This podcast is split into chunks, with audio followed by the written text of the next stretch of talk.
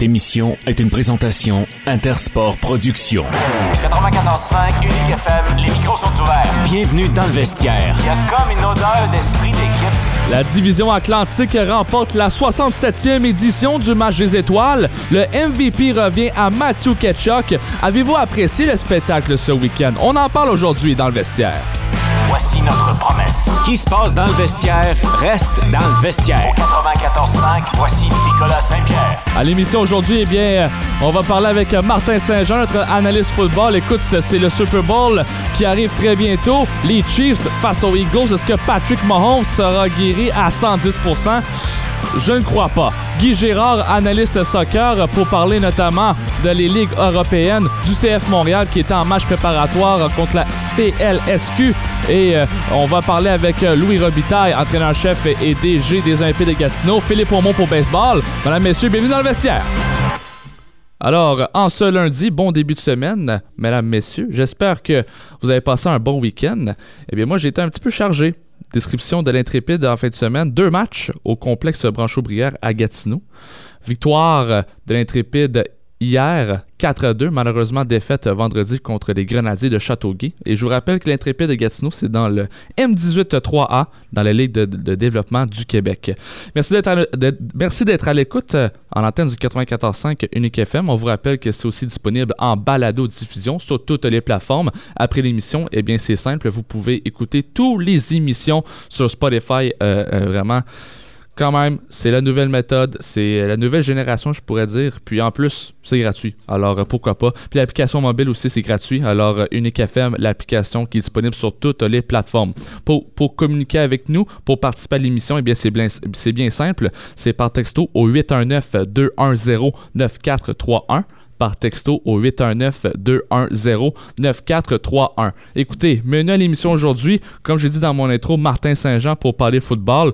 Plusieurs, euh, plusieurs actualités. Euh, dans le monde du football, notamment que le Super Bowl arrive bientôt, Chiefs contre Eagles, que ça va se dérouler euh, au University of Phoenix Stadium à Glendale en Arizona.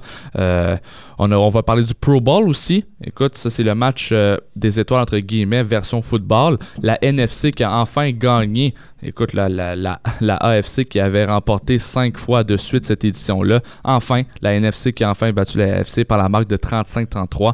On, on va en parler avec Martin Saint-Jean du Senior Ball aussi. Euh, euh, Aaron Rodgers, l'ancien euh, ben, carrière. Je veux pas dire l'ancien carrière parce que Aaron Rodgers, c'est clair, et précis qui s'en va des Packers. Là. Je, le, je pense pas qu'on va le voir l'année prochaine avec les Packers. AJ Green, un receveur qui prend sa retraite après 11 saisons en carrière dans la NFL. On va en parler avec Martin Saint-Jean. Guy Gérard pour parler soccer. Deux revenants chez l'Atlético d'Ottawa, eux qui ont été en finale à Vancouver. Le retour de Bassett et de Ingam chez l'Atlético. Écoute, là, je crois que ces deux joueurs-là, ça peut être un joueur d'impact dans la formation. On va en parler avec Guy Gérard. On parle aussi du CF Montréal qui jouait un match préparatoire en fin de semaine, euh, vendredi dernier, pardon, contre la première ligue de soccer du Québec. Victoire convaincante de 6-1 c'est pas du même calibre, je pourrais le dire. Alors, euh, pour ce qui est du CF Montréal, c'est une victoire de 6-1. On va parler notamment de la Ligue européenne euh, avec Guy Gérard. On a aussi une nouvelle comme quoi JC Marsh a été congédié euh, de son poste avec Leds lundi. Alors, Guy Gérard pour parler soccer. Louis Robitaille, entraîneur-chef et directeur général des Olympiques de Gatineau. Victoire de 11-3 pour la troupe de l'Urobitaille samedi dernier au centre Slush Poppy. Près de 4600 spectateurs étaient là pour assister à ce spectacle ou à ce massacre des Olympiques contre les Sea Dogs. C'était incroyable incroyable comme spectacle. Écoute, le 11-3, c'est pas tous les jours qu'on peut voir ça. Puis la semaine passée, en plus, contre les Foreurs de Val d'Or, victoire de 11-6. Écoute, le Louis Robitaille, je sais pas qu'est-ce qu'il a fait manger à ses joueurs dans les deux dernières semaines, mais il en marque des buts. Il en marque. Puis, euh, euh, pour terminer, Philippe Aumont pour parler justement de baseball, notamment avec les Blue Jays de Toronto. Plusieurs signatures avec les Blue Jays. Je vais en parler avec lui. Écoute, match des étoiles de la Ligue nationale de hockey. Victoire atlantique de 7-5. Euh, le MVP, c'est Matthew Ketchuk, qui est le frère de Brady. Mais quelle performance du capitaine des sénateurs! Un but, cinq passes, bon pour six points. On a un audio à vous faire entendre après la finale entre l'Atlantique et la Centrale, alors on laisse écouter une, petite, une petite phrase de Brady Ketchuk. Since Captain Brady Ketchuk provides his feedback on the first game of today's All-Star festivities and previous today's final. That was a lot of fun. Um, there's a lot of guy, a lot of guys working today, so just uh, looking forward to the final. Awesome. What's it been like out there playing with your brother? It's been great. Uh, now just got to give him the puck. Of course, he's going to be shooting today in front of the home fans, so now we're having a lot of fun. Très plaisant de jouer avec son frère dans un match euh, des étoiles de la sorte en Floride. Écoutez, Brady Ketchuk a été assez extraordinaire. Merci. Mathieu Ketchuk avec son frère en plus. Il évoluait dans le même trio. Alors, euh, quoi de mieux pour les deux frères Ketchuk qui ont très bien joué dans cette victoire pour conclure 7-5 Atlantique? En plus, Métropolitaine ainsi que Pacifique simplement, c'était les seules deux divisions qui avaient remporté l'édition du match des étoiles et enfin l'Atlantique qui remporte l'édition 3 contre 3 pour une première fois en carrière. Félicitations, chapeau à l'édition Atlantique qui a remporté 1 million de dollars. En plus, je pense que c'est 10 joueurs qui étaient de la formation. Alors, c'était 8 joueurs ainsi que 2 gardiens, ce qui fait 100 000 dollars par joueur. Écoutez, c'est pas 100 000 dollars qui va faire la différence. Là. Ces joueurs-là gagnent des millions et des millions. Tout de même, je pense qu'ils vont peut-être mettre ça à une charité ou à une fondation. On ne le sait pas. La date limite des transactions approche à grands pas, mais la question qu'on doit se poser, c'est est-ce que Pierre Dorion va aller chercher un défenseur top 4 Ce serait un droitier, préférablement. On a déjà deux défenseurs gauchers, Thomas Chabot, Jake Sanderson. On a Zoub, qui est le meilleur à la droite. Monique. Est-ce que c'est vraiment le défenseur qu'on peut mettre sur deuxième, euh, dans un deuxième paire de défensive? Je crois pas. C'est plus un défenseur de soutien troisième paire qu'on pourrait mettre avec Brentstrom, par exemple. Écoutez, j'espère que Pierre Dorion va aller chercher un défenseur top 4 parce que c'est ça qu'on a besoin depuis, je dirais, 2-3 ans. Même si c'est pas plus. En tout cas, les Canadiens vont certainement bouger, aussi, avec les Drouin, Monahan, Edmondson et compagnie. Écoutez, il y en a d'autres. Mais Drouin, je pense c'est le premier où c'est sûr et certain qu'il va partir. Il reste un année de contrat pour lui. Euh, c'est pas la meilleure performance qu'il nous donne présentement avec l'équipe. Alors, Jonathan Drouin qui est blessé assez souvent aussi. Donc, euh, les Canadiens qui vont certainement bouger avec Kent Hughes euh, à la barre de cette équipe. Yaromé Yager qui établit un nouveau record avec 1099 buts en carrière à l'âge de 50 ans.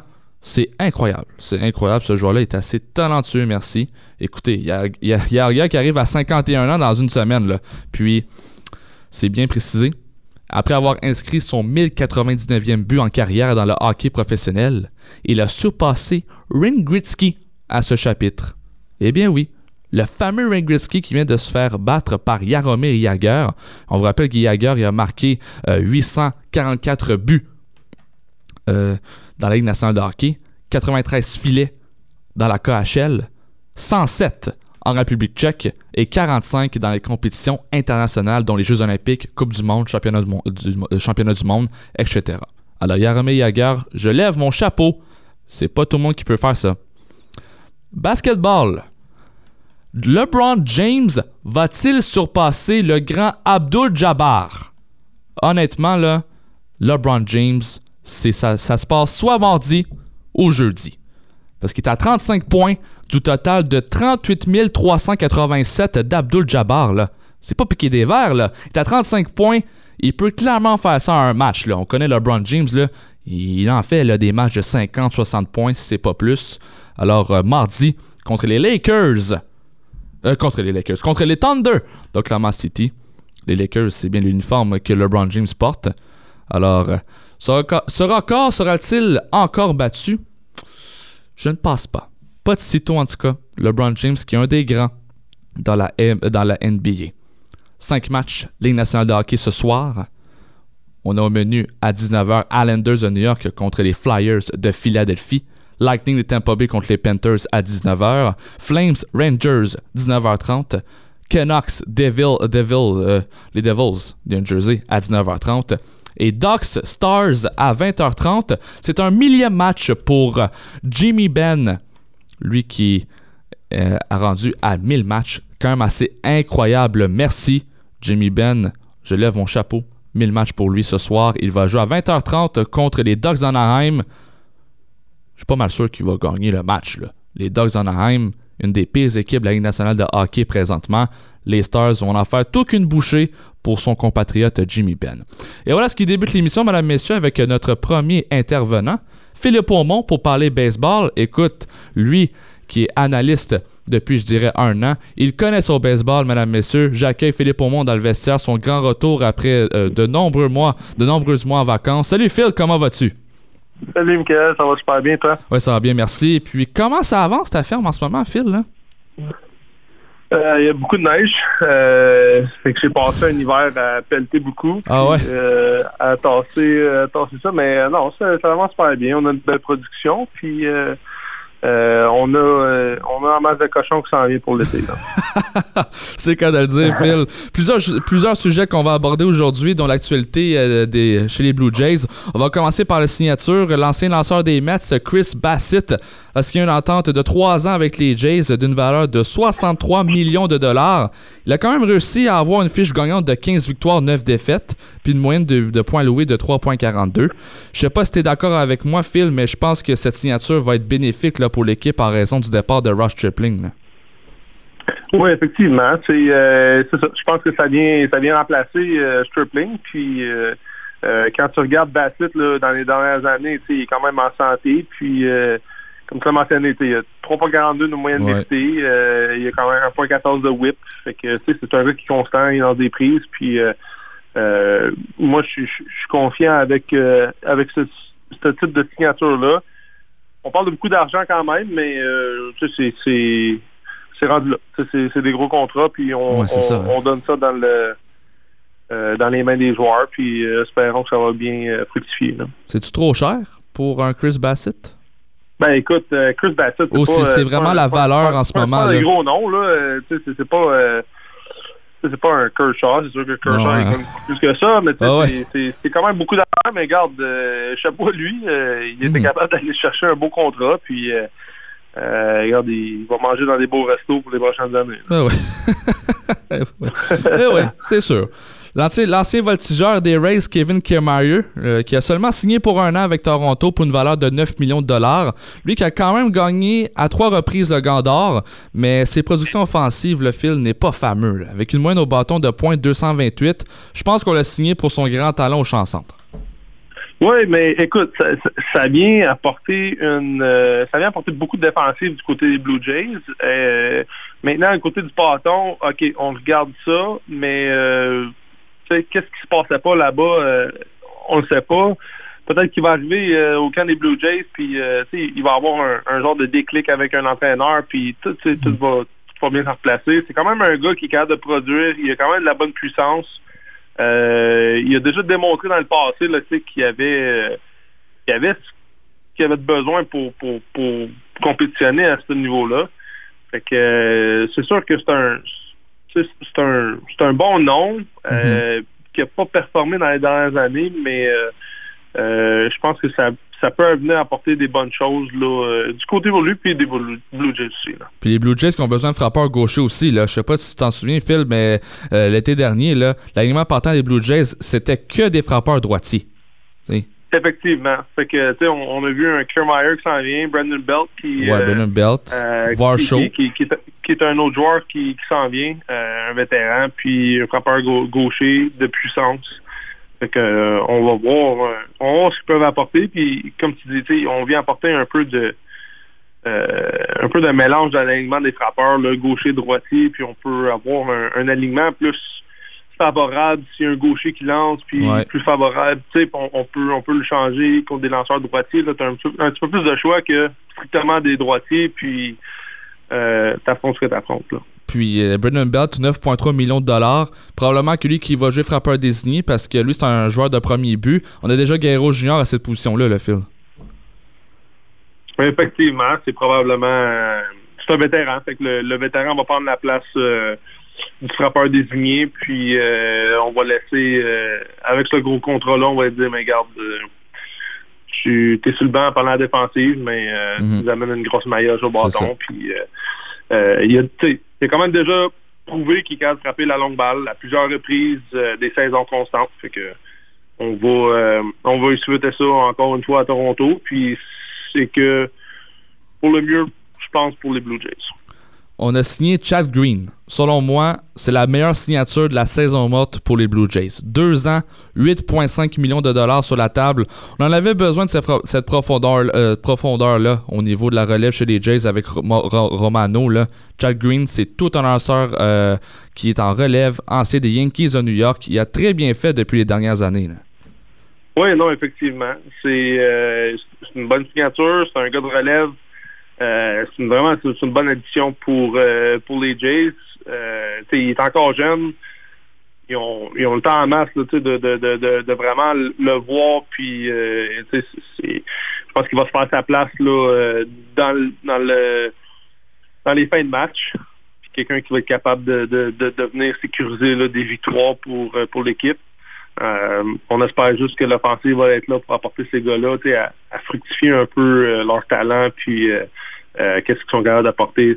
Un gars comme Romano, c'est difficile toujours de l'amener dans des dans des situations quand c'est pas la situation où est-ce Mhm. qu'il est confortable, c'est de donner gagner des matchs. Que on espère juste que les Blue Jays ils vont euh, ils vont être capables de, de les amener là. Puis on a Eric Swanson, lui que ça fait longtemps qu'il a été signé. Eric Swanson, euh, comment tu l'aimes? Lui, c'est un ancien des Seattle de, Mar- de Mariners de Seattle, si je me trompe pas. Oui, euh, on parle de Rick Swanson, c'est le l'arrêt court, ça? Non, non, c'est euh, le releveur. Oh mon Dieu, excuse-moi, je, je me suis mixé entre les deux. Euh, oui, effectivement. Ah oui, Euh, oui, ça c'est Dansby Swanson. Oui, c'est ça. Ouais, lui, il est parti au Cubs. Je me suis trompé, là, il y a eu une coupe de mouvements. Ouais, ouais. Euh, oui, effectivement, c'est ça. C'est des belles additions dans, dans, dans, dans, la rotation des, des, des releveurs qui va venir euh, apporter un peu plus de, de, de force. euh, on le sait que l'an passé, là, c'était c'était un peu c'était un peu pitoyable. Là, le, le, tu regardais un match, puis tu tu espérais juste que l'enfant partant en laissant Mhm. tu sais, 6-7, puis qui amène ça à, des gars comme Romano, puis euh, même encore, là, c'était comme, tu, tu, tu, flippais le 25 cents, là, que c'était difficile à regarder par bout, là, fait que si on est capable d'amener euh, des bras euh, euh, rafraîchis, là, puis changer d'air un peu dans, le bullpen, là, ça va faire du bien. Il y a eu une, échange en fin 2022, je dirais, entre les Jays et les Diamondbacks d'Arizona. On a été chercher Dalton Varsho. C'est pas n'importe qui, donc logiquement, il fallait donner beaucoup. Et c'est ça que les Blue Jays ont fait. On a donné notre, notre meilleur espoir, Gabriel Moreno, qui était receveur, et le talentueux Lourdes Gouriel Jr. Est-ce que, selon toi, c'est un bon échange pour les Blue Jays? On a quand même départi Gabriel Moreno. Oui, mais écoute, Moreno, euh, tu c'est- un bel espoir, on va se le dire, mais il n'y avait juste pas de place. Il y a déjà on- Kirk. C'est ça Je l'affaire. pense que tu as Kirk qui a fait de l'All-Star, Mhm. t'as- t'as- t'as Daniel Jensen qui, qui, qui, qui potentiellement, c'est ça, un joueur All-Star aussi. Ouais, c'est pas mauvais. Il- Il, est pas Euh, mauvais, mais pas assez pour être un All-Star, je dirais. Oui, mais tu sais, il y, a encore beaucoup de progrès à faire, là, mais Mhm. un- moi, de- de- je le connais personnellement, pour vrai, c'est un gars qui travaille extrêmement fort, puis euh, tu sais, je- vraiment, je, je, je cheer pour lui parce que je, je connais un peu sa personnalité, c'est vraiment une bonne personne, puis euh, comme je te dis, il travaille vraiment fort, fait que de voir que les Blue Jays ont, ont fait ce move-là, ça, ça prouve que ils aiment la personne Dan Jensen, ils aiment le, receveur, puis ils, connaissent leur, potentiel. Puis ils ont, juste tout simplement dit, OK, mais regarde, on, va mettre notre confiance dans ces, deux- gars-là. Puis en échangeant Moreno, mais on est capable d'aller chercher un joueur de position ailleurs qui va venir nous apporter d'autres talents dans d'autres positions ailleurs pour qu'on puisse avoir une équipe complète. C'est ce qu'ils ont fait. Ils ont apporté ça au champ. Puis euh, je pense que ça, l'apporte vraiment beaucoup de, de, de, de profondeur là, en, en défensive. Puis euh, reste à voir au bâton. Mais c'est- un peu le message que les Blue Jays ont fait. Puis j'étais quand même content par rapport à ça. Puis euh, le talentueux euh, Lourdes Gouriel Jr., c'est plate qui est parti parce que lui, c'est un très bon joueur là, chez les Blue Jays. Oui, non, effectivement. C'est sûr que tu peux pas tu peux pas toujours aller chercher des bons joueurs sans en donner. Euh, tu sais, puis dans ce coup-là, on en a donné deux bons. Puis euh, je, peux comprendre du côté d'un- partisan. C'est difficile à, à regarder et de voir ça, mais euh, tu sais, il faut quand même euh, euh, faut quand même garder la vision sur comme on a accueilli quelqu'un en profondeur, puis euh, il va vraiment nous apporter euh, des bonnes qualités sur le terrain de jeu, puis euh, il est quand même jeune aussi, fait que c'est c'est tous des points positifs qui fait en sorte que ça l'apaise un peu là, le, le départ de deux bons joueurs. là. Changeons de sujet, euh, Phil, allons du côté des Dodgers maintenant. Ils ont libéré Trevor Bauer, mais ils sont incapables de l'échanger maintenant. Est-ce que tu peux mettre en contexte les auditeurs et les auditrices qui nous écoutent au sujet du dossier chaud là, de Trevor Bauer? oui, mais c'est, c'est- écoute, ça, c'est, chaud, ça fait des années, puis je- je- moi, je regarde ça, puis j'adore ça parce que, dans, d'un sens, Trevor Bauer, je- comme j'admire un peu, euh, j'admire un peu euh, qu'est-ce qu'il fait. Pense qu'il il, vocalise beaucoup, genre, un peu les, les, euh, les défauts de la MLB, puis plusieurs choses qui, qui, qui se passent à l'interne qu'un un partisan ne comprend pas nécessairement parce qu'on fait juste regarder les matchs. Euh, puis, à cause de, de cette relation-là qu'il y a avec le- le- la MLB, puis euh, comment ils vocalisent les choses, mais c'est sûr que les équipes sont pas intéressées.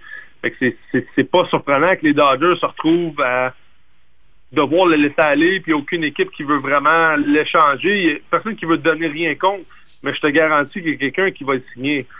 Il y a quelqu'un qui va prendre, qui va dire, je vais prendre une chance, je vais mettre, euh, je, vais risquer de, de, de peut-être me, faire euh, critiquer. En échange, Trevor Bauer, c'est pas un mauvais joueur, pantoute. Tu sais, C'est, c'est, un excellent lanceur. C'est un gars qui, qui, qui, qui est vraiment à, à son affaire. Puis si tu regardes un peu son, son arsenal de, de lancer, là, c'est, dans les tops. C'est, un Ben gars oui. qui a une très bonne balle rapide, il a une très bonne balle, euh, il a une, balle glissante, une balle courbe, un changement de vitesse Il y a tout. c'est quelqu'un qui est capable d'apporter beaucoup de profondeur dans un dans une rotation. Mais c'est sûr que il y a un côté, il y a eu le scandale un peu, il y a eu ses histoires, c'est un gars qui vocalise beaucoup, qui critique. Euh, il a pas peur de critiquer publiquement. Fait que c'est- sûr que ça, ça joue contre lui, mais en même temps, euh, il, est capable de il est capable de, de, de, de, de, backer un peu un peu son, son, mauvais côté qui, qui apporte là. Mais tu penses-tu qu'il y a une équipe qui va s'intéresser à lui après ce qu'il a fait? 100%. là? Moi, moi Ouais. je pense pas que c'est impossible qu'il y ait 30 équipes qui, qui disent euh, euh, non, on ne donnera pas une chance. Il y a quelqu'un qui va être capable de, de convaincre une autre personne de le signer. Tu peux pas. À moins qu'il y ait vraiment des détails euh, un peu euh, des, des détails cachés ou des détails qu'on connaît pas, que les médias sont pas au courant ou que tu sais je parle pas, euh, je j'essaie pas d'a- d'appeler des amis pour faire comme hey, t'as-tu des des hints sur ça, mais Mhm. euh, s'il n'y a pas rien d'autre que ce qu'on voit sur les réseaux sociaux, ou ce qu'on voit au moins un peu sur Internet, il y a quelqu'un qui va lui donner une deuxième chance, c'est sûr et certain. Le gars, il a trop de talent pour qu'on laisse ça de côté. Mais talent vient avec bad mouth. C'est un peu là, c'est le gars, il, il, il vocalise beaucoup, il critique, puis euh, c'est pas tout le temps positif. Puis euh, MLB, c'est sûr que MLB n'est pas ça. C'est quand quand Ouais. tu exposes certaines ça, choses, ouais. ben, c'est sûr que tes boss, c'est eux la ligue. Puis ça se peut qu'ils ça se peut qu'ils te fassent euh, ça se peut qu'ils te mettent dans le trou. Je suis sûr qu'il y a une équipe qui, euh, qui voit Trevor Bauer dans la ligne de mire. Pour vrai, là, Trevor Bauer, c'est clair, et précis qu'il va trouver une équipe euh, d'ici dans les prochains mois. J'aimerais avoir tes commentaires sur l'annonce de la destruction du euh, Tropicana Field, qui est le stade des Rays pour l'an 2027. Est-ce une bonne chose pour la ville? Ben écoute, euh, quand tu lis sur, les projets, puis un peu le le- le- le- l'ampleur de, cette destruction-là, c'est sûr que au niveau économique de la ville, je pense que ça, ça fait du sens. Là. C'est versus le, le, le, le- rendement que le stade apporte, puis l'équipe, des fois elle est hot, des fois elle est pas hot, puis sais, c'est c'est un peu, il y a beaucoup de, il y a beaucoup de fluctuations là, dans, dans, dans ce que ça apporte. Puis les autres options, c'est toutes des projets de développement, puis reconstruire la ville, puis faire une, une, une, autre communauté. euh, dans, dans- dans- dans- je pense que c'est ce que j'ai lu, là, c'est à peu près 86 acres de terrain, c'est quand même beaucoup. Euh, c'est- sûr que au point de vue euh, investisseur économique pour la ville, puis ces choses-là, t'as as Montréal, comme que tu me sais, tu m'as glissé dans, dans, la- dans, dans le message, tu sais, Montréal est intéressé, comme il pousse, c'est des gens qui sont très agressifs. Je vois pas pourquoi sais, on, on passerait pas à autre chose. Puis, euh, ça fait des années là, que ça traîne. là. Ça fait des années Ouais. que ah, euh, Ça marche plus pas, en on veut tout. pas qu'ils partent, puis on met de l'argent, puis OK, mais là, on est tanné, mais OK, mais on veut pas qu'ils partent, mais là, euh, ah, ils font les playoffs. Fait que là, ils ont, ils ont comme un regain. Puis après ça, oups, ils ont quelques mauvaises saisons, puis là, c'est comme OK, on est tanné. Puis ça, ça, ça, faisait, ça fait à peu près 10, 10-15 ans là, que c'est comme ça. Là. Mais c'est vraiment Euh, je pense plate. que- C'est vraiment plate que la Ligue majeure de baseball euh, a refusé l'entente entre les Rays puis les Expos, qui auraient pu revenir en tant que tel avec un partage? Oui, mais le, le partage, ça n'a pas beaucoup de complications, Michael. Là, et on parle de on parle de, de beaucoup de logistique, ouais. puis euh, on partage deux équipes de, de, de, de, de, de- de- de grandes villes, puis au niveau côté sécurité, puis euh, il y a beaucoup de choses qui entraînent ça. tu sais, c'est- Puis encore une fois, toutes toutes ces, ces- ces décisions-là ont un impact euh, au niveau économique, puis les décisions sont prises euh, par rapport à, l'économie de, de, de, de, ces décisions-là. Si c'est quelqu'un qui dit tu dépenses plus d'argent, plus d'énergie en, faisant ça, mais oui, tu vas gagner un petit peu euh, de, popularité ou whatever. Ils prennent toutes ces choses-là en considération. Moi, je pense que c'est là que ça vient. Mais euh, rendu au point où est-ce que, comme tu sais, la ville sont comme, OK, nous, on est prêts à passer à autre chose, mais là, je pense que ça va peut-être mettre en faveur Montréal de, de, de, de vraiment, là, OK, donner un, un gros regain agressif puis de- d'aller chercher ça. Parce qu'il faut, faut, faut pas que Batman, là, il commence à, à avoir l'option de d'autres villes parce que pour une raison ou une autre, je sais pas pourquoi, mais on dirait que Batman, euh, pas, excuse-moi Batman, j'ai juste envie de dire Batman, mais c'est pas Batman par. Euh, je suis tout mélangé. Ah! Euh, le commissionnaire, il va... Ah, je m'en souviens même plus c'est quoi son nom. ah, mon Dieu, man, On a un blanc. euh, Manfred. Manfred. Oui, c'est ça. Euh, euh, c'est- Manfred, il s'en- va. euh, on dirait qu'il n'aime pas Montréal. Et les décisions qu'il prend, là, on dirait qu'il ne favorise pas la, la ville de Montréal. Puis, Bon, ben, Phil, il ressemble, il ressemble à Batman. Lui aussi, il aime pas Montréal. ben, exactement, c'est ça. C'est ça j'étais là. J'étais comme, il me semble, c'est. Il n'y a pas grand monde qui aime Montréal. Je ne sais pas ça. pourquoi. Euh, c'est une ville très, très particulière euh, dans les sports. Euh, je peux les comprendre d'un sens, mais en même temps, on, on veut le baseball ici au Québec. Là. On veut. euh, je, pense qu'il y a beaucoup de partisans qui sont derrière ça. Puis, euh, euh, ce serait le fun que les expos reviennent. Ça, ça- moi, je pense qu'il y a beaucoup de gens qui, qui sont en faveur de ça. Ben oui. Mais euh, reste Mais tu y penses-tu? c'est- Est-ce que tu penses que ça serait possible? Possible de, de- que, que Montréal revienne? Ouais.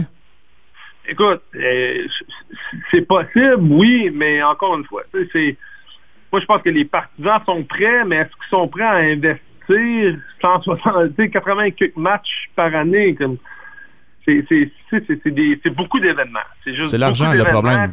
C'est l'argent.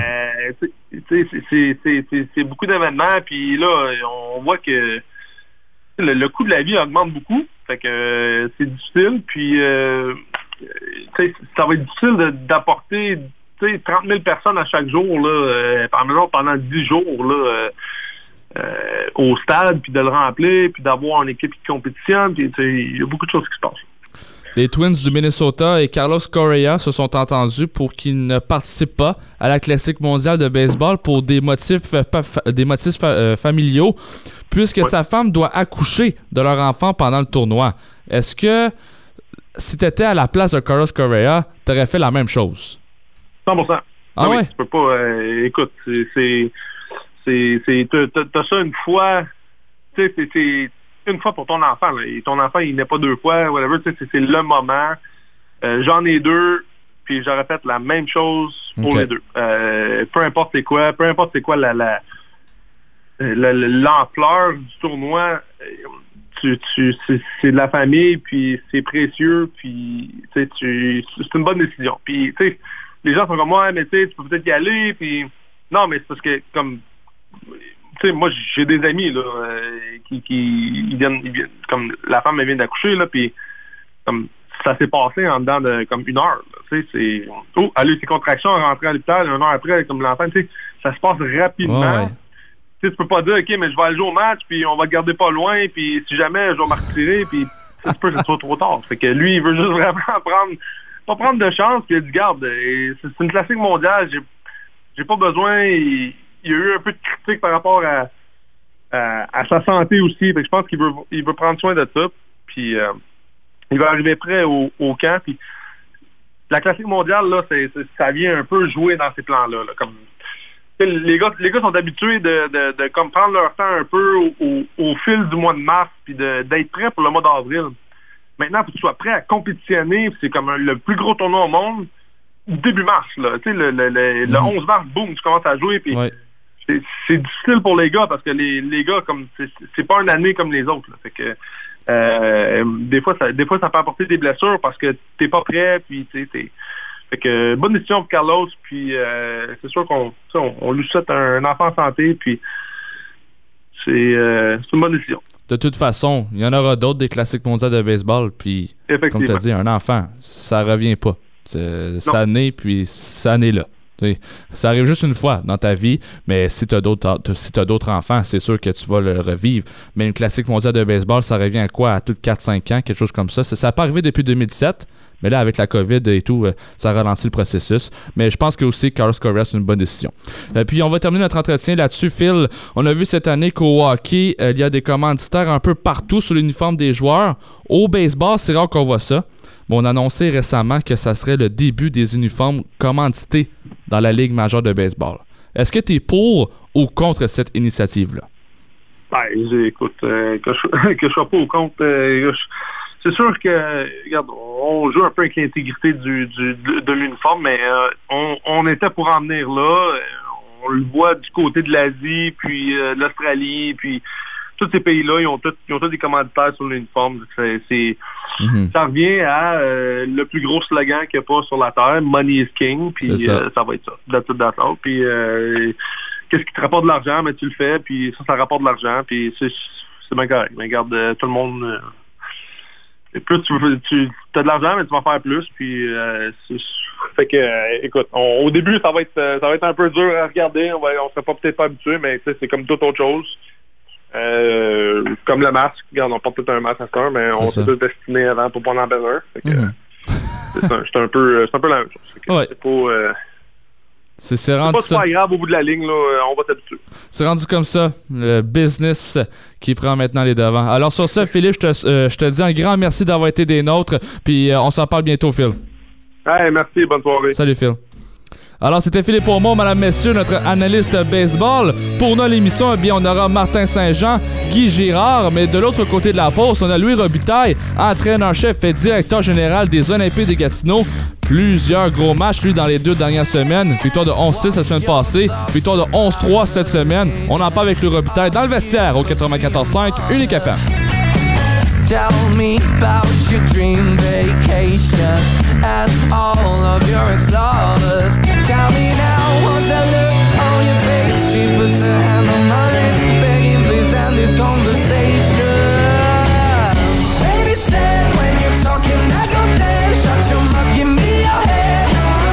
Bon, ça c'est votre salon. Ça c'est la cuisine. Il y a du tapis, de la carpette, les vitres sont neuves, les électros sont inclus. Euh, je sais pas quoi l'âge j'ai à la maison. Il n'y a pas de négociation, puis j'ai 20 minutes pour vous. As-tu des questions? Vous désirez trouver le service qui vous convient? Alors choisissez une courtière à l'écoute, intègre et surtout dévouée à vous aider. Ne pas choisir Véronique Clossière, c'est comme ne pas avoir de défenseur. Pour tous vos besoins en immobilier résidentiel et commercial, je suis à votre service. 819-664-3308. Le bien-être et la réussite scolaire de vos enfants nous tiennent à cœur. Le Conseil des écoles catholiques du Centre-Est est fier d'offrir aux élèves de la maternelle à la 12e année un milieu d'apprentissage bienveillant et stimulant. Pour une éducation de premier choix en français, faites confiance au E CECCE. Inscrivez votre enfant en visitant le écolecatholique.ca inscription.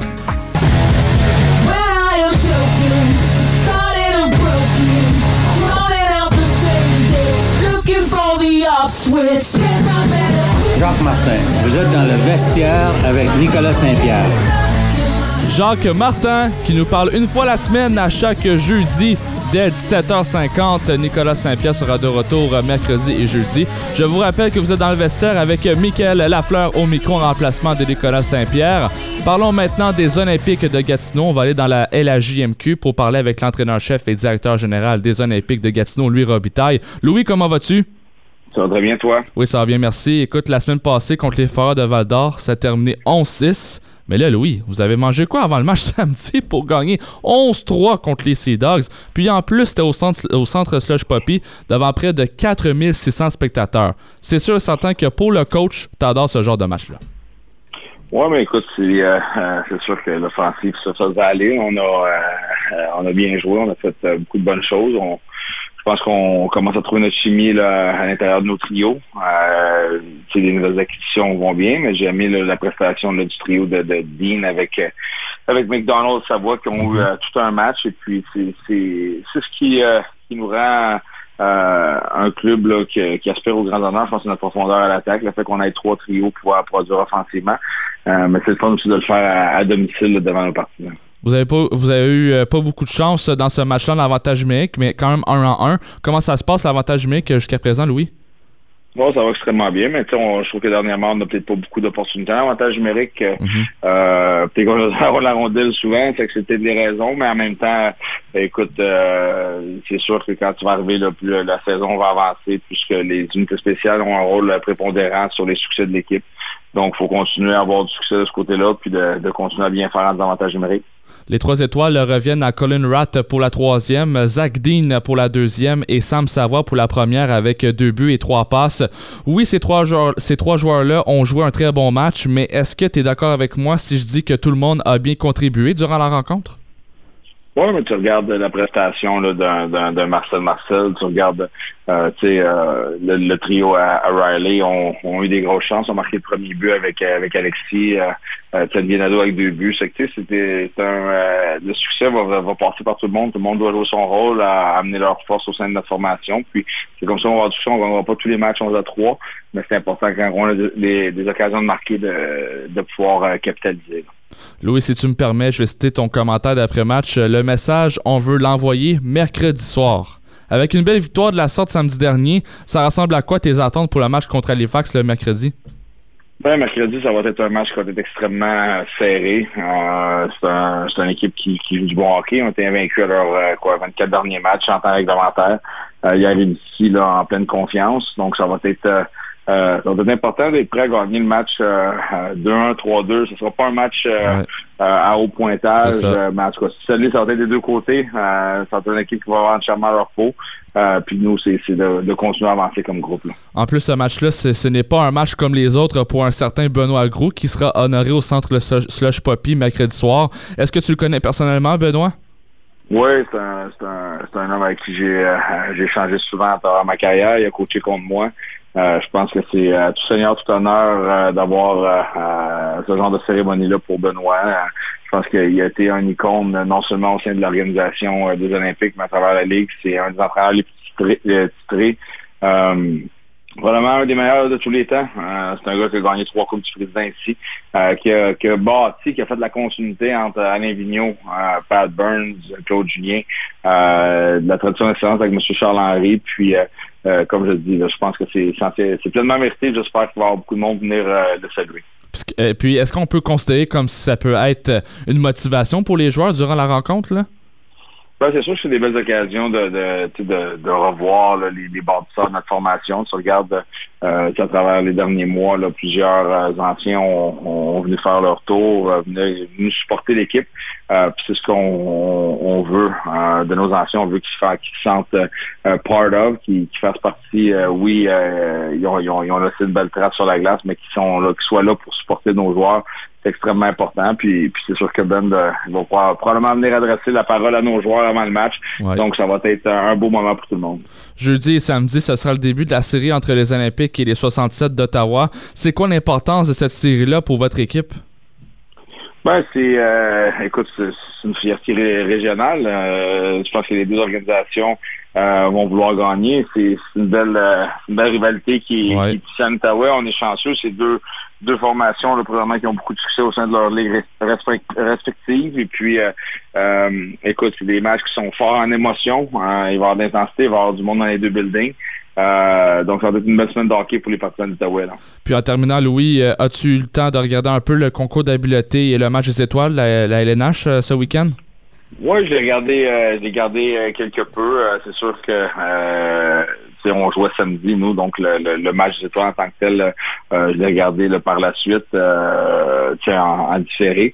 Euh, mais tu sais, c'est tout le temps l'occasion de voir les meilleurs joueurs euh, sur la glace de Ligue nationale. là. Mais est-ce que tu aimes ça ou. Tu sais, parce qu'il y en a beaucoup que c'est des, des- controversé, le, le concours d'habileté puis le match des étoiles, mais toi, de ta perspective, comment t'aimes ça? Ben, le, le- match des étoiles en tant que tel, je pense qu'il y a eu, euh, y a eu des belles, euh, y a eu des belles choses. C'est le fun de voir Crosby avec euh, avec Ovechkin. Ça a été le fun de voir les deux les deux frères Kachuk réunis ensemble. Je pense que le concours d'habileté, c'est sûr que euh, cette année, il a peut-être été en longueur, il était différent, il y a peut-être des choses à, à modifier, à améliorer. Je pense pas que été le, le, le- plus beau et le plus fun concours d'habileté. Euh, mais en même temps, c'est une, belle fin de semaine. C'est beaucoup plus là, le, euh, quand tu es un joueur, le fait d'être là, de, de, de pouvoir participer, d'être euh, reconnu à travers tes pairs comme étant un des meilleurs joueurs de la saison. Euh, mais je te dirais qu'en tant que partisan peut-être de concours d'habileté, il y a des choses qui ont euh, qui vont peut-être des plus, mais pas des plus, mais que j'avais peut-être moins d'intérêt pour. Ouais. Bon, ben sur ça, Louis, je te dis un grand merci, puis je te souhaite bonne chance pour mercredi face à Halifax, puis pour la série 67 d'Ottawa Olympique. Merci beaucoup d'avoir été là, Louis. Merci beaucoup. Alors, c'était Louis Robitaille, mesdames, messieurs, entraîneur-chef et directeur général des Olympiques de Gatineau. Après la pause, on va avoir le droit à l'analyste soccer euh, Guy Girard pour nous parler justement euh, du CF Montréal en match préparatoire euh, face à la première ligue de soccer du Québec. Ben, victoire de 6-1. On va parler de l'Atlético d'Ottawa, retour de Bassett et de Ignam. On va parler de la Ligue européenne ainsi que entraîneur qui a été congédié dans la première ligue anglaise. Vous écoutez dans le vestiaire au 94.5 Unique FM. They're gonna rip it off. Taking their time right behind my back. And I'm talking to myself at night because I can't forget.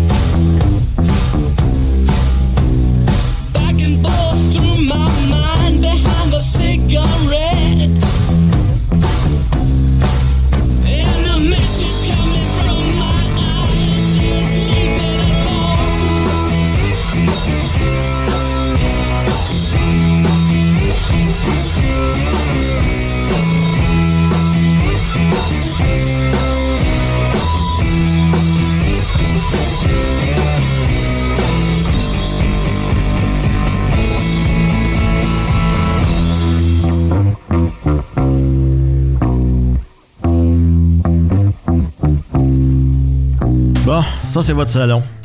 Ça c'est la cuisine. Il y a du tapis, de la carpette, les vitres sont neuves, les électros sont inclus. Euh, je sais pas quoi vais à la maison. Il n'y a pas de négociation, puis j'ai 20 minutes pour vous. As-tu des questions? Vous désirez trouver le service qui vous convient? Alors choisissez une courtière à l'écoute, intègre et surtout dévouée à vous aider. Ne pas choisir Véronique Clossière, c'est comme ne pas avoir de défenseur. Pour tous vos besoins en immobilier résidentiel et commercial, je suis à votre service. 819-664-3308. À l'occasion de leur porte ouverte, les écoles élémentaires du Conseil des écoles catholiques du Centre-Est vous invitent à venir découvrir le climat scolaire, à rencontrer les équipes écoles et à en apprendre plus sur les programmes et les services offerts de la maternelle à la sixième année. Le E CECCE est soucieux d'offrir à ses élèves une pédagogie transformée et innovante ainsi qu'un environnement axé sur le bien-être, l'équité et l'inclusion. Pour participer aux portes ouvertes des écoles élémentaires du E CECCE, visitez écolecatholique.ca baroblique bienvenue.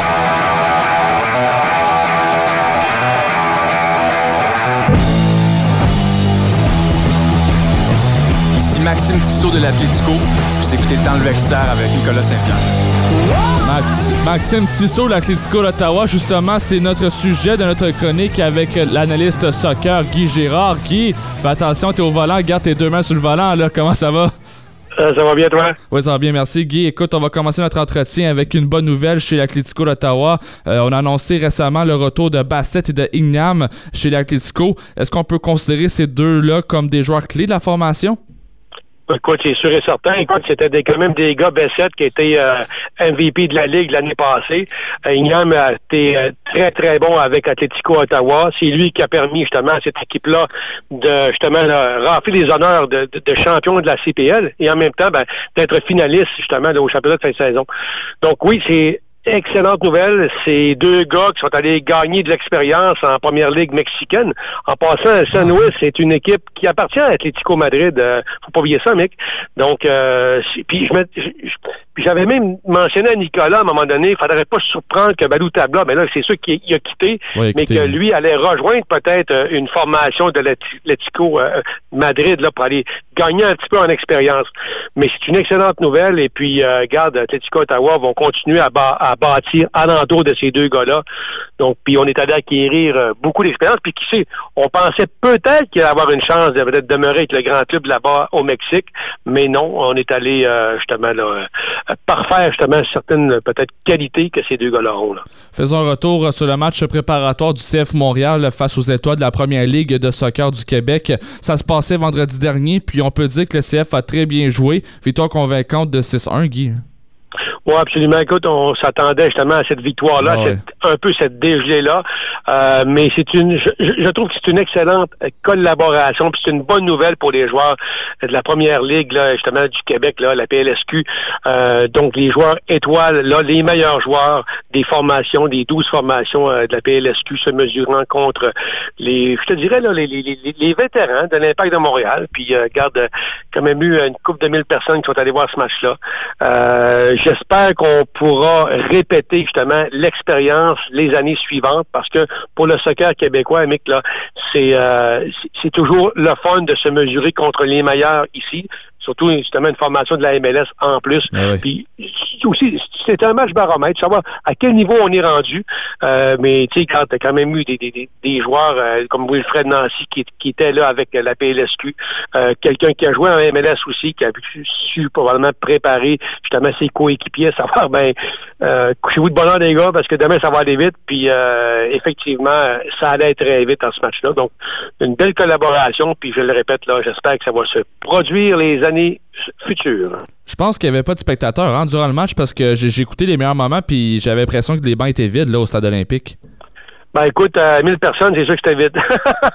il y avait quand même du il y avait quand même du monde là, mais euh, non non, c'était peut-être du monde trié un petit peu sur le volet là, mais euh, c'était pas ouvert à tout le monde là, ouais, c'est ça. Ah, ok, c'est juste des, des, des personnes spéciales qui avaient le droit à, Ouais. à ce match-là. Ah, ok, bon. bon et passons maintenant à la portion de l'Europe avec les menants dans les ligues européennes. Guy, à quoi ça ressemble présentement là, dans, les, dans les ligues européennes? Ben, si on n'a qu'à penser à nos cousins français, présentement, il n'y a pas de surprise au haut du classement. hein. On sait que c'est Paris Saint-Germain qui mène la balle comme les années euh, les années antérieures, ça c'est sûr. Mais euh, la seule surprise, je te dirais, là, c'est Lens. Petite ville au nord, euh, au nord euh, de la France, dans le Pas-de-Calais, là, une petite ville de 30 000 habitants seulement, qui euh, présentement est troisième, euh, puis euh, cruise un petit peu vers la, vers la deuxième position. Mais euh, ce qu'on veut de Lens, c'est évidemment, on, on ne pense pas terminer premier, Mick, mais quand même terminer dans les premiers pour évidemment se classer pour la évidemment non célèbre Ligue des champions européenne l'année prochaine. Donc ça, c'est pour la France. Euh, une autre belle surprise, c'est Arsenal du côté anglais. Arsenal qui a été tellement longtemps, je dirais pas dans les bas-fonds, mais dans le milieu euh, de classement, mais cette année qui ça fait euh, longtemps complète qu'ils n'ont pas été le même. là. Ça fait vraiment longtemps. Non, non, non. Non, non, absolument. Puis là, ils sont hauts, puis euh, regarde, euh, on chauffe évidemment là, le Chelsea United. Après ça, ben évidemment, le Manchester United, c'est pas euh, Chelsea, c'est-à-dire Chelsea et puis euh, ben, Chelsea qui est milieu de peloton. Parce que là, on rebâtit de, de- du côté-là. Ouais. Mais je parle de Manchester City et de Manchester United. là. Donc, euh, belle nouvelle du côté des partisans et les supporters de Arsenal. Et euh, là, l'autre surprise, je te dirais, c'est du côté de l'Italie. Euh, L'Italie, euh, je, te parle- je te ne parlerai pas des premières positions, mais surtout de la Juventus qui croule justement en milieu de peloton. Euh, Juventus, depuis le départ de Cristiano Ronaldo, Ben oui. n'est plus la même. On sait Non. que la Juve, lorsque Cristiano s'était amené, on avait des problèmes financiers, on avait même des problèmes à justement payer celui-ci. Mais là, on est en train de rebâtir du côté de la Juve et puis bon, on verra ce que ça donnera. Mais évidemment, Inter Milan, AC Milan sont toujours dans les premières positions. Là. Eh bien. L'ex-entraîneur de l'Impact de Montréal, Yacey Marsh, a été congédié de son poste avec Leeds Oui. lundi, à peine un an après avoir euh, après être entré en fonction avec le club de la première ligue anglaise. Aucune victoire à ses sept derniers matchs, Guy. À mon avis, il a un congédiement qui te surprend pas, je pense. Non, non, non, absolument pas. Puis écoute, euh, Jesse Marsh, on sait, était le premier entraîneur lorsque, euh, en fait, l'Impact est arrivé en MLS. Et après ça, il a fait son bonhomme de chemin, a été limogé. Et puis Princeton, après ça, est revenu avec le Red Bulls de New York. Et là, il y a eu beaucoup de succès avec le Red Bull en passant. Et puis après ça, euh, il s'en est euh, retourné vers l'Europe.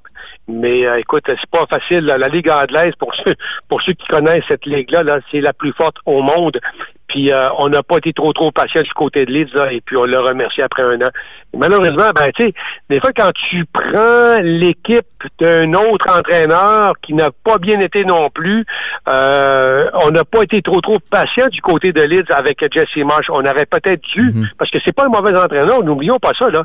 Euh, il a de l'expérience, il a joué justement à haut niveau en MLS, mais regarde, euh, on n'est pas trop patient parce que on met beaucoup, beaucoup, beaucoup, beaucoup d'argent en Ligue anglaise et puis les attentes sont très fortes.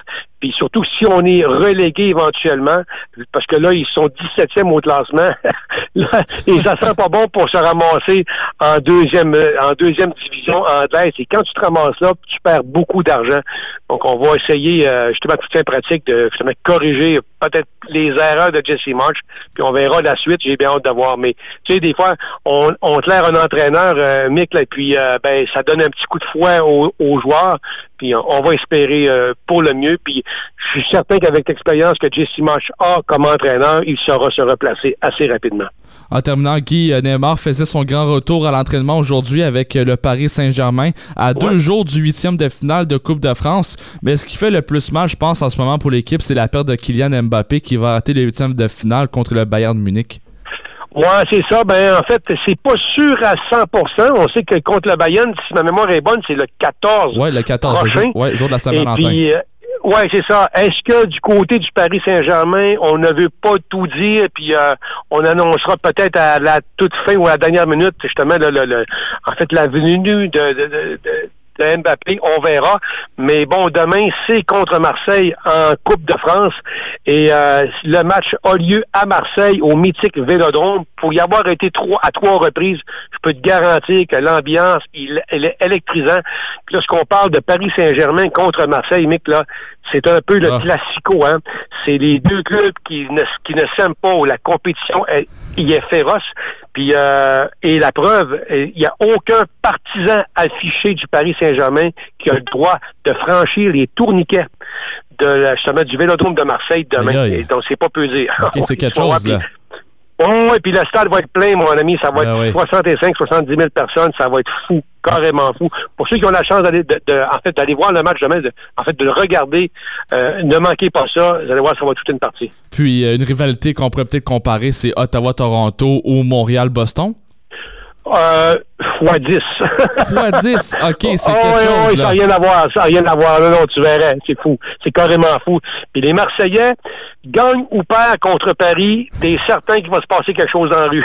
Ah, mon Dieu, pas comme à la peine de game au football. Ah, écoute, c'est sinon, mais garde, euh, écoute, là-bas, euh, moi, lorsque je suis allé, le mec, là, il faut, faut, faut s'imaginer ça un petit peu, là, aux quatre coins du stade, t'as d'immenses grillages d'environ 40 à 50 pieds de hauteur, où à l'intérieur de ces grillages-là, c'est les partisans des équipes adverses qui vont là. OK. Ils ne se mélangent pas aux partisans marseillais. Puis, nonobstant ça, il y a quand même toutes sortes d'objets qui sont lancés de part et d'autre. Là. L'ambiance est complètement folle, puis un peu, je te dirais, un peu dangereuse. Mais est-ce que des fois le match peut être arrêté justement à cause des partisans? Oui, moi, euh, Ah, je suis allé voir le dernier match que je suis allé voir à un moment donné. Puis écoute, je me rappelle même pas c'était contre qui.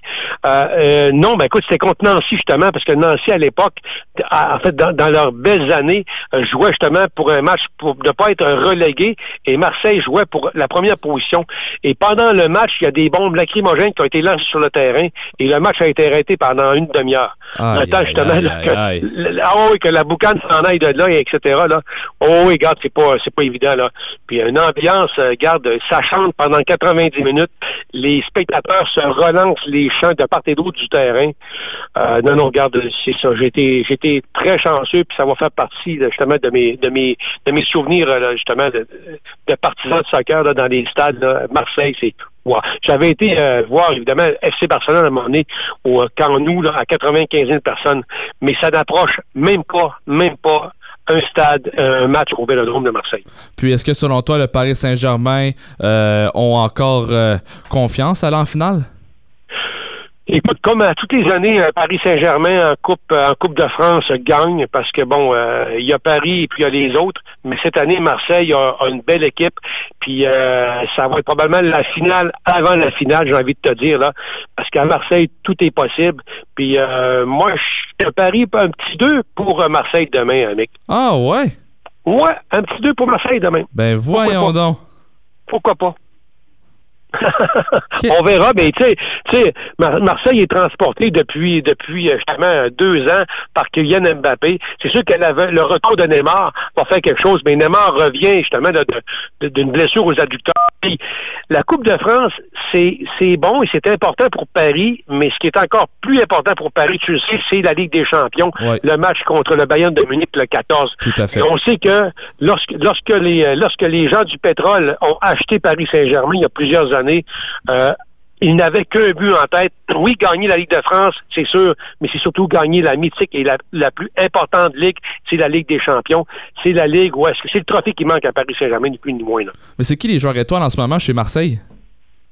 Ben Marseille, là, t'as été Dimitri Payet qui est là, mais le reste, tu, comprends, Marseille euh, garde une équipe qui est beaucoup plus homogène qu'à l'époque. Donc une équipe où les joueurs, ce ne sont pas tous les joueurs, tous les joueurs qui ressortent justement là, euh, du peloton au niveau de Marseille, mais euh, garde, euh, tu sais, on a tellement eu longtemps, justement, là, les, les, les, les- Dimitri Payet, les Steve Madanda, qui a été le deuxième gardien de l'équipe de France longtemps, où on a bâti autour de ça, mais maintenant, c'est une équipe qui est beaucoup plus homogène. C'est pour ça que moi, j'aime beaucoup plus Marseille. Même si Paris est populaire, même si Paris est bon, euh, moi, j'aime une équipe qui est beaucoup plus, là, je te dis, homogène, puis c'est ce que Marseille euh, sont euh, cette année. Eh bien. On verra bien si euh, Paris, euh, Paris Saint-Germain va remporter euh, face à, Marseille demain. Moi, je mettrai un petit 2 sur PSG. Moi, euh, On s'en parlera mercredi, mec. Ouais.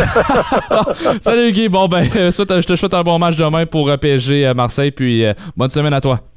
Avec plaisir. Bonne soirée. Salut Guy. Alors, c'était Guy Girard, madame, messieurs, pour parler soccer, notre analyste soccer. Après la pause, on y va avec Martin Saint-Jean pour parler football. On parle Super Bowl, Pro Bowl, Senior Bowl, tout ce qu'il fait avec ball. Eh bien, on va parler de ça avec Martin Saint-Jean. On vous, je vous rappelle que vous êtes dans le vestiaire jusqu'à 19h au 94.5 Unique FM.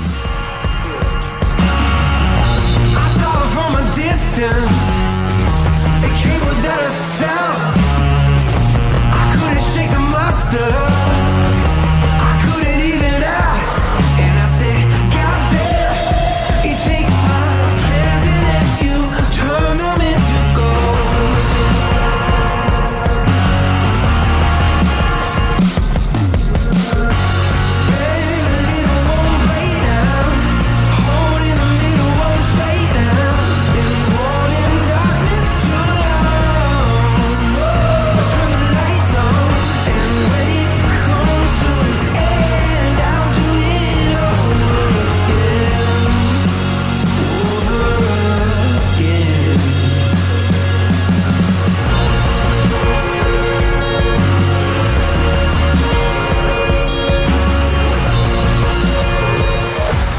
dit que le match commence à la mise en jeu, n'est-ce pas?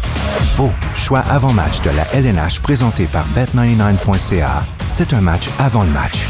Faites vos choix. Chaque jour, c'est gratuit. Comment ça fonctionne? Chaque jour, avant le début des matchs, répondez à un maximum de 10 questions et obtenez des points pour remporter des prix quotidiens, hebdomadaires, mensuels et annuels. C'est tellement simple. Rendez-vous au nhl.com oblique NHL Preplay pour vous inscrire dès aujourd'hui. Je profite pleinement de ma retraite. Quel bonheur! Mais est-ce possible que la valeur de mes REER soit réduite à mon décès? Ici Philippe Ryan. Oui, c'est possible si vous n'avez pas de conjoint éligible au moment de votre décès.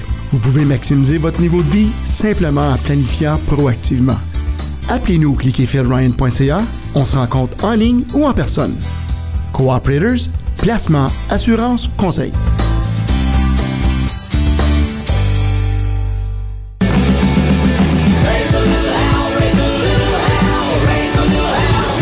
Salut, ici Antoine Pruneau du Noir. Vous êtes dans le vestiaire.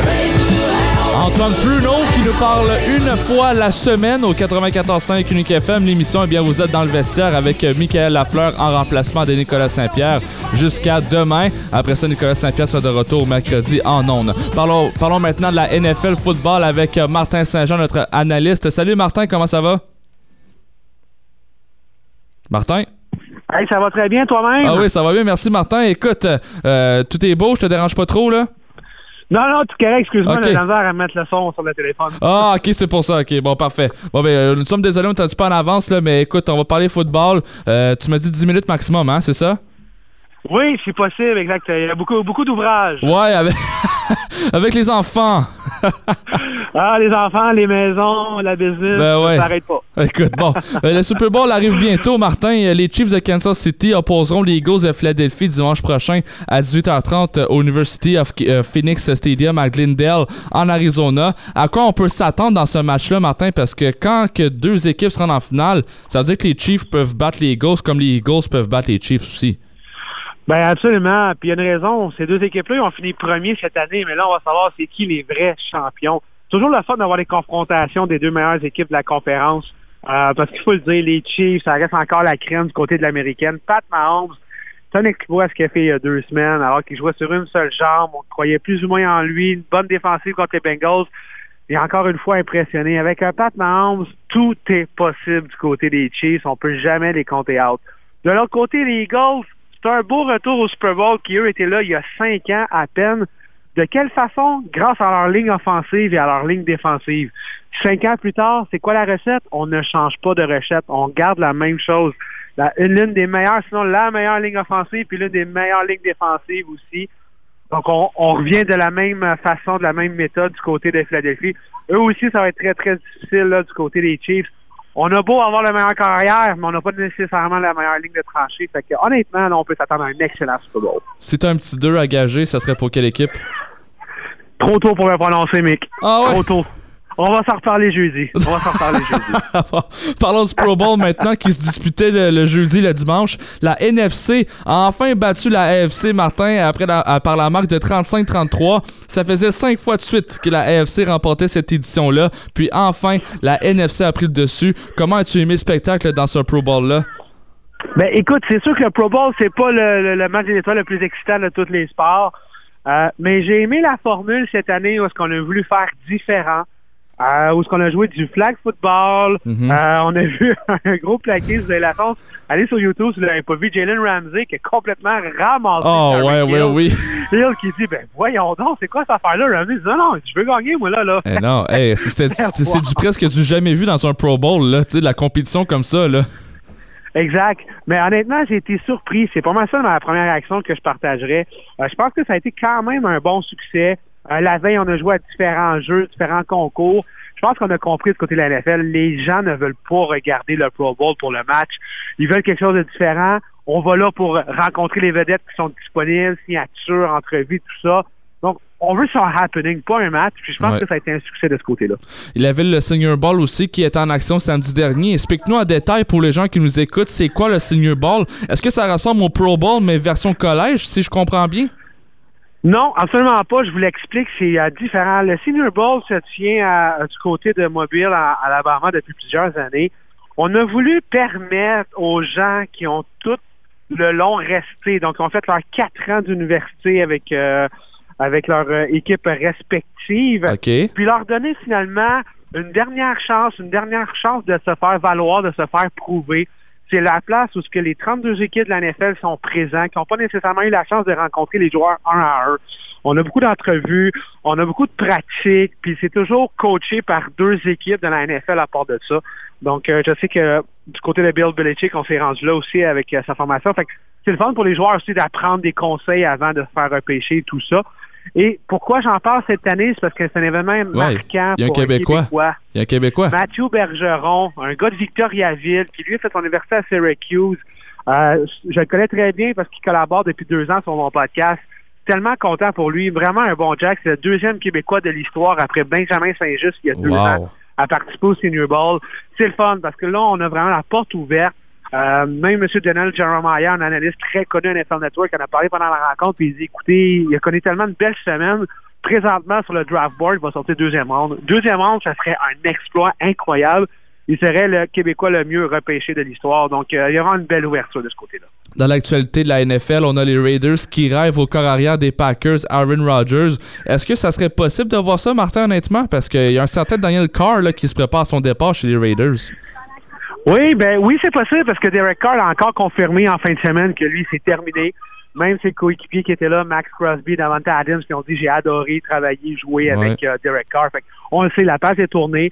C'est une question de temps. Moi, je pense qu'il va être échangé quelques jours après le Super Bowl. Donc la semaine prochaine, on devrait savoir sa nouvelle destination. Là, les Raiders doivent le savoir. Est-ce qu'on passe par un genre de reset, de reconstruction où on y va encore en mentalité all-in? Aller chercher Aaron Rodgers, oui, gros nom, intéressant, mais pour combien de temps? Un an? Deux max? On ne sait pas ce qu'on peut avoir à Aaron Rodgers. La pièce maîtresse, Davante Adams, on le sait, les deux ont joué longtemps ensemble à Green Bay. Adams le dit, s'en cache pas, le tweet à tous les euh, jours, comme quoi qu'il voudrait retravailler avec Aaron Rodgers. Est-ce que c'est possible? Oui. Est-ce que c'est logique? Hmm, Je me le demande. Ouais, c'est ça. C'est ça. C'est la logique. C'est pour ça que moi, je me pose la question, honnêtement, si ça serait possible. Mais bon, c'est sûr qu'un déventé en M, ça l'aide les choses. Le receveur AJ Green a annoncé aujourd'hui sa retraite sur Instagram après 11 saisons en carrière dans la NFL. Âgé de 34 ans seulement, là, Martin. Pourquoi il a pris, il a-t-il pris sa retraite si tôt que ça? Euh, ben, dans la NFL, 34 ans, c'est quand même une belle âge. Honnêtement, il a connu une très belle carrière. Il a joué 13 ans dans la NFL pour seulement deux équipes. C'est rare qu'on peut dire ça. On aime pouvoir euh, rester dans la même formation, mais seulement deux équipes jouer aussi longtemps dans la NFL, c'est un beau succès. AJ Green, ralenti par les blessures, n'est plus le receveur dominant. Euh, c'est probablement dit que justement, euh, il a été ralenti. Hypothéqué peut-être du côté physique, donc se dit je veux continuer à avoir une belle vie, une belle qualité de vie. Euh, je pense que c'était le bon moment pour lui de, de se retirer alors qu'il est devenu peut-être un receveur numéro 3, 4 au mieux dans une équipe. Donc rendu là, tu te dis je vais passer plus de temps en famille que de penser à, jouer au football. L'ancien entraîneur-chef des Saints, Sean Payton, prend la direction des Broncos de Denver pour les cinq prochaines années. Euh, une signature qui te surprend ou non? Euh, non, les Broncos euh, qui avaient besoin d'avoir un entraîneur-chef fiable, un bon, qu'on n'a pas peur de coacher. On sait Russell Wilson a quand même une grosse tête. Euh, D'ailleurs, on, on l'a confirmé que Russell Wilson avait son propre entraîneur euh, des corps à lui pour travailler avec lui. Sean Payton l'a déjà dit à sa première conférence de presse aujourd'hui. Il n'y en a pas question, c'est moi le coach. Il va voir c'est qui qui mène. Puis j'aime ça. Euh, j'aime ça parce que je pense qu'on a été trop laissé aller dans le vestiaire des Broncos avec les trois derniers entraîneurs-chefs qui étaient à leur première tentative. Ça allait échouer les trois fois.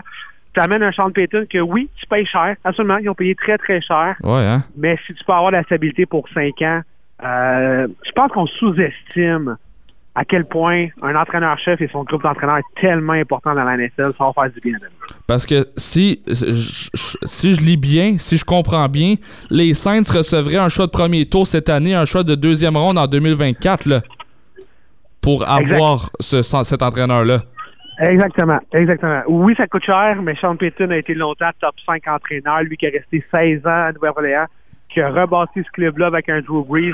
Donc j'ai hâte de voir comment il va faire pour euh, justement rebâtir avec un Russell Wilson. Puis en terminant, Martin, on se laisse là-dessus après. euh, Les Cowboys de Dallas ont nommé Brian euh, Schottenheimer au poste de coordonnateur offensif. Lui, si je me trompe pas, Martin, il a travaillé avec plusieurs équipes dans sa carrière. là. Jag- Jaguars, Seahawks, Colts et Jets. Oui, exactement. Euh, c'est pas une grosse promotion, je tiens à le dire, parce qu'on a déjà confirmé du côté des Cowboys que l'entraîneur-chef Mike McCarthy, c'est lui qui va reprendre vraiment les appels de jeu. Donc, on a décidé de, de- de se séparer de Kellen Moore, qui est rendu le commentateur offensif du côté des Chargers. Mais euh, McCarthy a dit que c'est lui qui va appeler les jeux. Donc, ce que Schottenheimer va être vraiment là pour épauler McCarthy, mais c'est pas lui qui va appeler les jeux. Eh bien. Bon, ben, j'ai bien hâte de voir comment que ça va se passer pour euh, Monsieur Schottenheimer. Bon, ben, sur ça, Martin, je te dérange pas plus longtemps. Puis, euh, euh, je te souhaite un bon Super Bowl dimanche parce que si on parle pas, c'est Nicolas Saint-Pierre qui sera de retour, je pense, euh, jeudi quand euh, tu vas parler avec. Donc, euh, je te souhaite un bon Super Bowl, euh, Martin. Hey, merci à vous aussi, à tous les auditeurs, puis on s'écrit. Salut Martin. Alors, c'était Martin Saint-Jean pour parler football, mesdames, messieurs. Eh bien, pour nous, pour la fin de cette émission, on a une entrevue qui a été diffusée le 26 janvier dernier. Si vous avez- vous l'avez envie d'écouter, c'est toujours disponible en balado-diffusion. C'est une entrevue avec euh, Benoît Groux et Nicolas Saint-Pierre. Benoît Groux qui sera honoré, mesdames, messieurs, mercredi prochain au centre Slush Poppy. Lui qui a été entraîneur pendant plusieurs années pour les Olympiques de Gatineau. Il a, euh, il a coaché toute sa carrière au centre Robert Guertin. Alors, je laisse la parole à euh, Benoît Gros et Nicolas Saint-Pierre. C'est avec un énorme plaisir qu'on va parler avec euh, celui qui sera honoré le 8 février prochain par les Olympiques de Gatineau euh, au centre Slush Poppy. C'est un honneur pleinement mérité. Trois fois champion avec son édition des Olympiques de Gatineau. Puis pas besoin de vous dire que c'est avec un énorme plaisir qu'on parle avec Benoît Gros du Crunch de Syracuse. Benoît, comment vas-tu? Ça va très bien toi-même? Ça va super bien, merci. Il me semble que ça fait des lunes qu'on ne s'est pas parlé, puis euh, c'est sûr que l'occasion s'y prête avec euh, ça approche cette date-là, le 8 février prochain. Euh, fébrile à quelques semaines de cette euh, soirée où tu seras honoré. Ben écoute, euh, je suis en train de, de mettre ma liste d'invités euh, ensemble et puis euh, préparer mon, mon petit boniment. Et puis euh, en espérant que ça soit pas trop long. Euh, mais fébrile, non, je pense que ça va être le fun. Et puis c'est une occasion pour moi là, de, de, de, de, venir au centre Slush Popé, que j'ai jamais assisté à un match euh, dans la nouvelle patinoire. Et puis euh, de regarder un, match junior aussi que j'ai pas vu ça quand même assez longtemps. Puis en quelque sorte, boucler la boucle sur la carrière que j'ai eue que j'ai eue au niveau junior.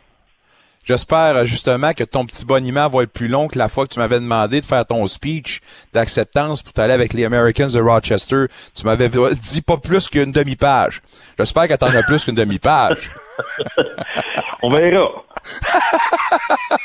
Parce que t'as des choses à dire que-. Oui. Ben écoute, j'ai des choses à dire, oui et non, mais il y a un match de hockey, puis le- euh, pour, euh, pour euh, être là durant les présentations, puis ça va être un match quand même important là, avec Halifax, je pense, qui joue à Gatineau. Ouais. Donc c'est un match important, puis euh, euh, on sait tous là, que les, les présentations, là, les, les équipes n'aiment pas trop ça. Donc je vais, je vais regarder ça. Je vais essayer d'aller à l'essentiel. J'avais mis, j'avais mis ça dans mes notes, effectivement, puis tu as répondu à ma question que je vais te poser. C'est une façon pour toi de boucler la boucle. Ça va être pour toi le full circle qui va être fait avec euh, cette soirée-là. là. Ben écoute, euh, avec euh, Gatineau, oui, sans l'ombre d'un doute. Sais, euh, quand, quand je regarde tout ça, je me dis que c'est une opportunité pour moi de, de revenir chez nous, puis que ma famille soit présente. La première chose à laquelle j'ai pensé, c'est tous les sacrifices que, que ma mère a pu faire pour moi. Puis euh, je pense que ça va être une soirée, euh, je sais pas si ça va pas être présente, mais je pense que ça va être une soirée euh, qu'elle est très fière de son fils, sans l'ombre d'un doute, ça n'aurait pas arrivé sans, tous les sacrifices qu'elle a fait, pour, pas juste pour moi, mais pour, la famille en général. Et puis euh, une occasion aussi de revoir mes amis, revoir des anciens coachs avec lesquels j'ai joué, j'ai coaché. Euh, des anciens joueurs, on me dit a plusieurs anciens joueurs qui pourraient être là. Euh, donc, euh, ça fait longtemps que j'ai pas revu euh, la majorité d'entre eux. Donc, ça va me faire. C'est une opportunité pour tout ça. Donc, d'inviter aussi des amis. Donc, j'ai- vraiment hâte. Nous, on tombe en vacances, des petites vacances. C'est le, le des étoiles. Et puis, donc, ça tombe bien. Et donc, on va avoir le temps, puis euh, passer un peu de temps à Gatineau. Donc, ça va être le fun. En ondes avec euh, Benoît Gros, vous êtes dans le vestiaire jusqu'à 19h au 94.5 Unique FM. Benoît, comment s'est faite l'approche pour euh, cette soirée-là? Euh, un, peux-tu nous donner un peu de détails? Euh, Est-ce que ça s'est fait, oui, tout de suite, ou tu as été un peu réticent à, a priori? Ben écoute, pour moi, euh, Dan, euh, Dan Brunet m'a appelé. Et puis, ça fait quand même un certain temps, là, de- depuis que j'ai quitté l'organisation, j'ai pas euh, j'ai pas participé euh, à aucune euh, activité. J'ai- quitté, puis euh, j'ai pas été euh, de retour du tout à un match ou quoi que ce soit. Mais bien entendu, là, c'est toujours flatteur de, qu'on veuille retirer sa bannière. Et puis quand, quand j'ai réfléchi, j'en ai parlé avec mes proches. Je trouve que c'est un, un bel honneur. Puis j'ai appelé Dan, puis je lui ai dit que j'acceptais avec avec euh, beaucoup d'enthousiasme le fait d'être à Gatineau là, pour cette soirée-là.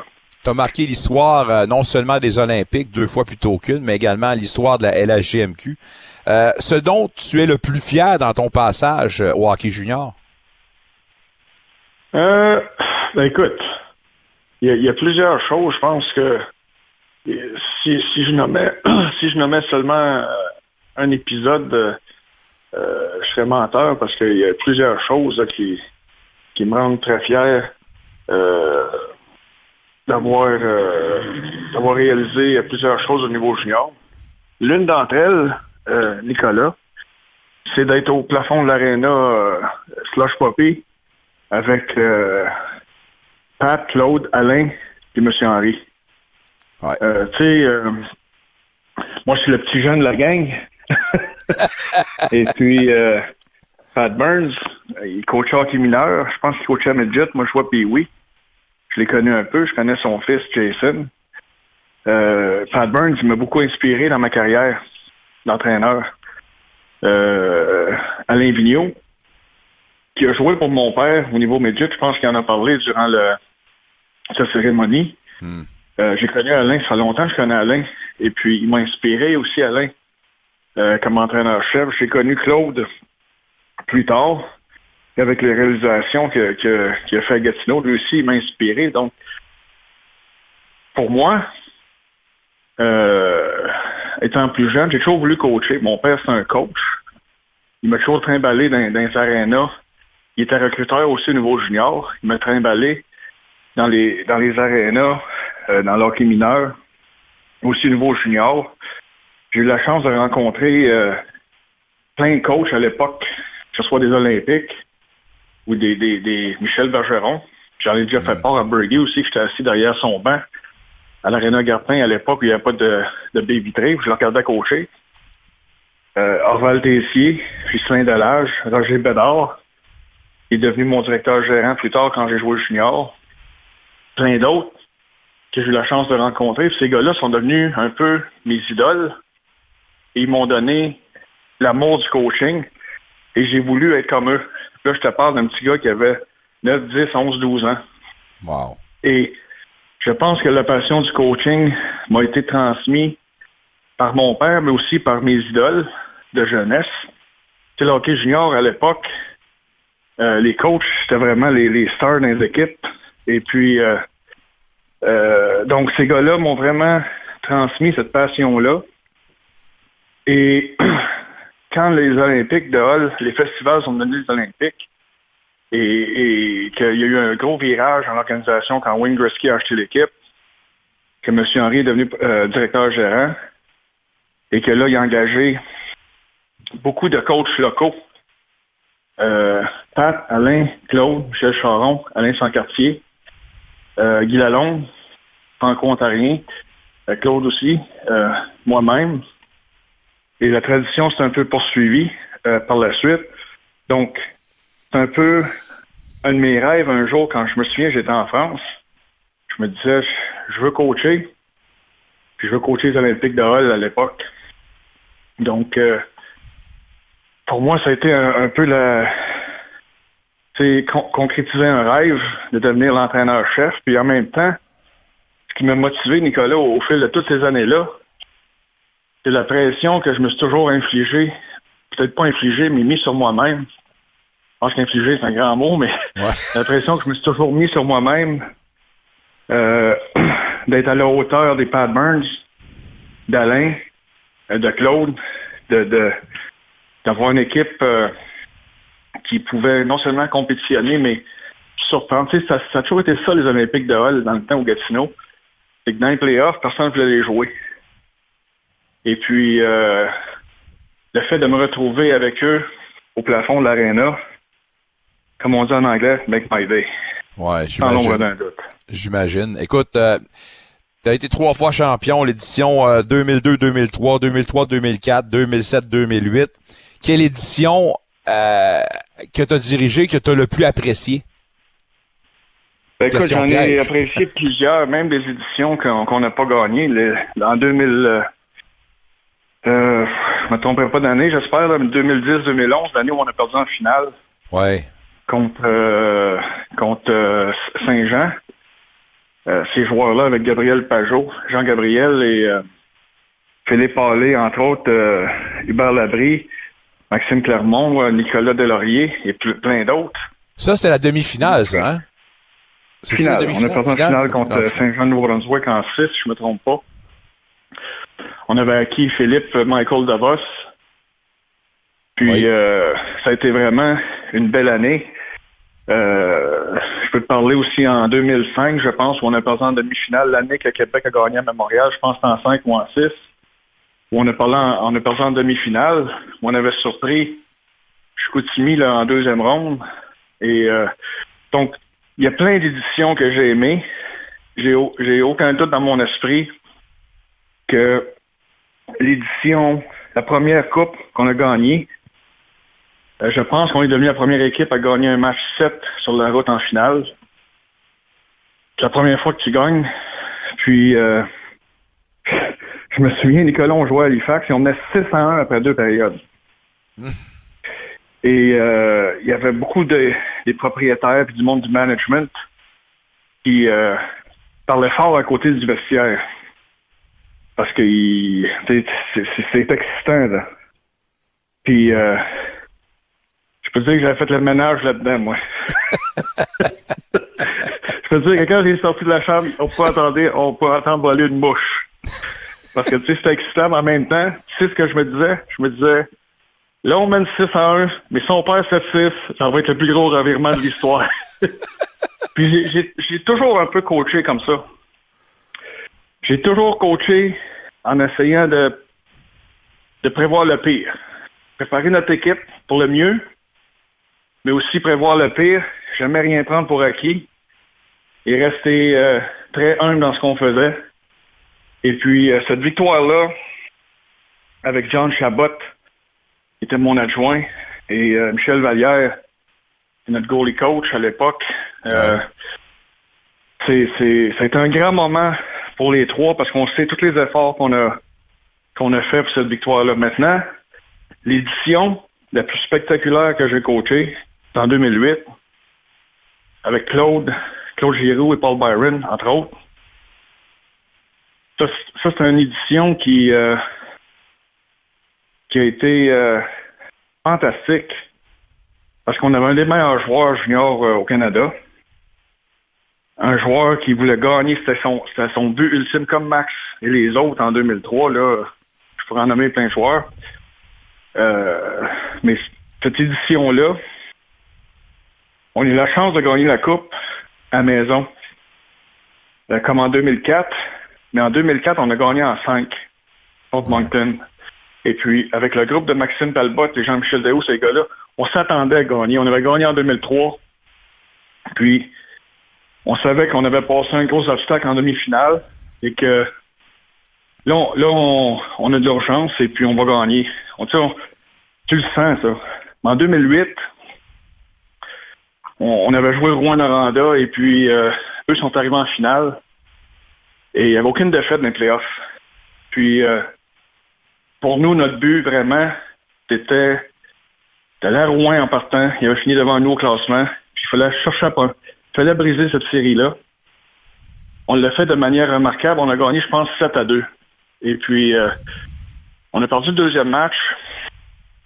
Mais les partisans, l'accueil qu'ils nous ont donné à notre retour à Gertin, euh, le bruit qu'ils ont fait durant l'hymne national, pas seulement en finale, mais ils l'avaient fait aussi en demi-finale contre Halifax. Les partisans étaient en amour avec cette équipe-là. Après les fêtes, c'était plein dans l'aréna Gertin à tous les matchs. Parce que le monde aimait notre club, il aimait de la manière qu'ils jouaient, puis il vibrait avec notre équipe. Donc cette équipe-là, pour moi, était c'est vraiment là en, harmonie avec nos partisans.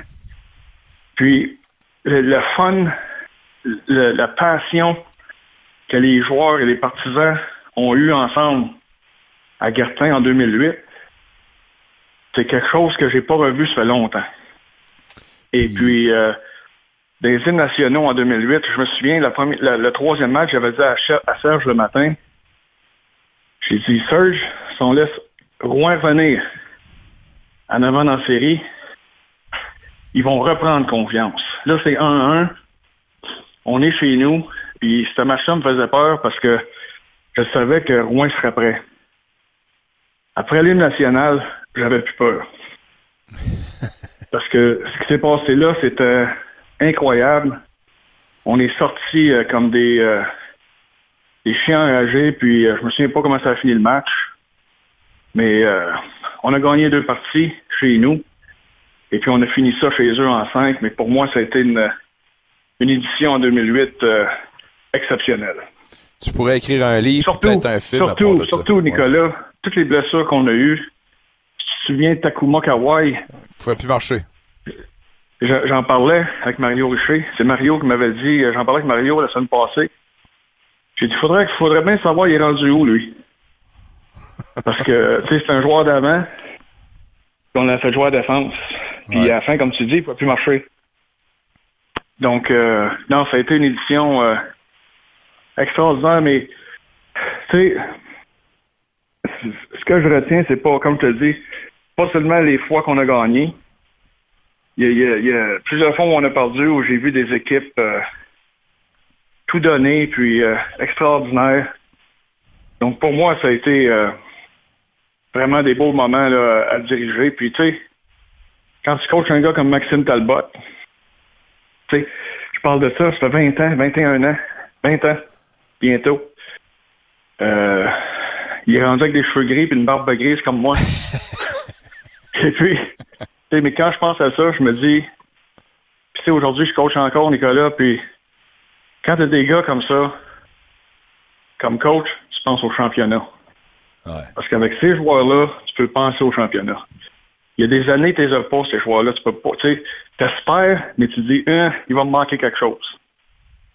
Mais vraiment, quand les Maxime Talbot, les, euh, les Jean-Michel Daou, Éric Lafrance d'un but, ils ont été exceptionnels. Ma première année comme coach, je vais te dire quelque chose. J'ai côtoyé un gars qui s'appelle Derek Martin, qui était notre capitaine. Derek Martin, pour moi, à chaque fois que je vois des blessures aux épaules, etc., je pense toujours à lui. J'ai rarement vu un gars dédié comme ça.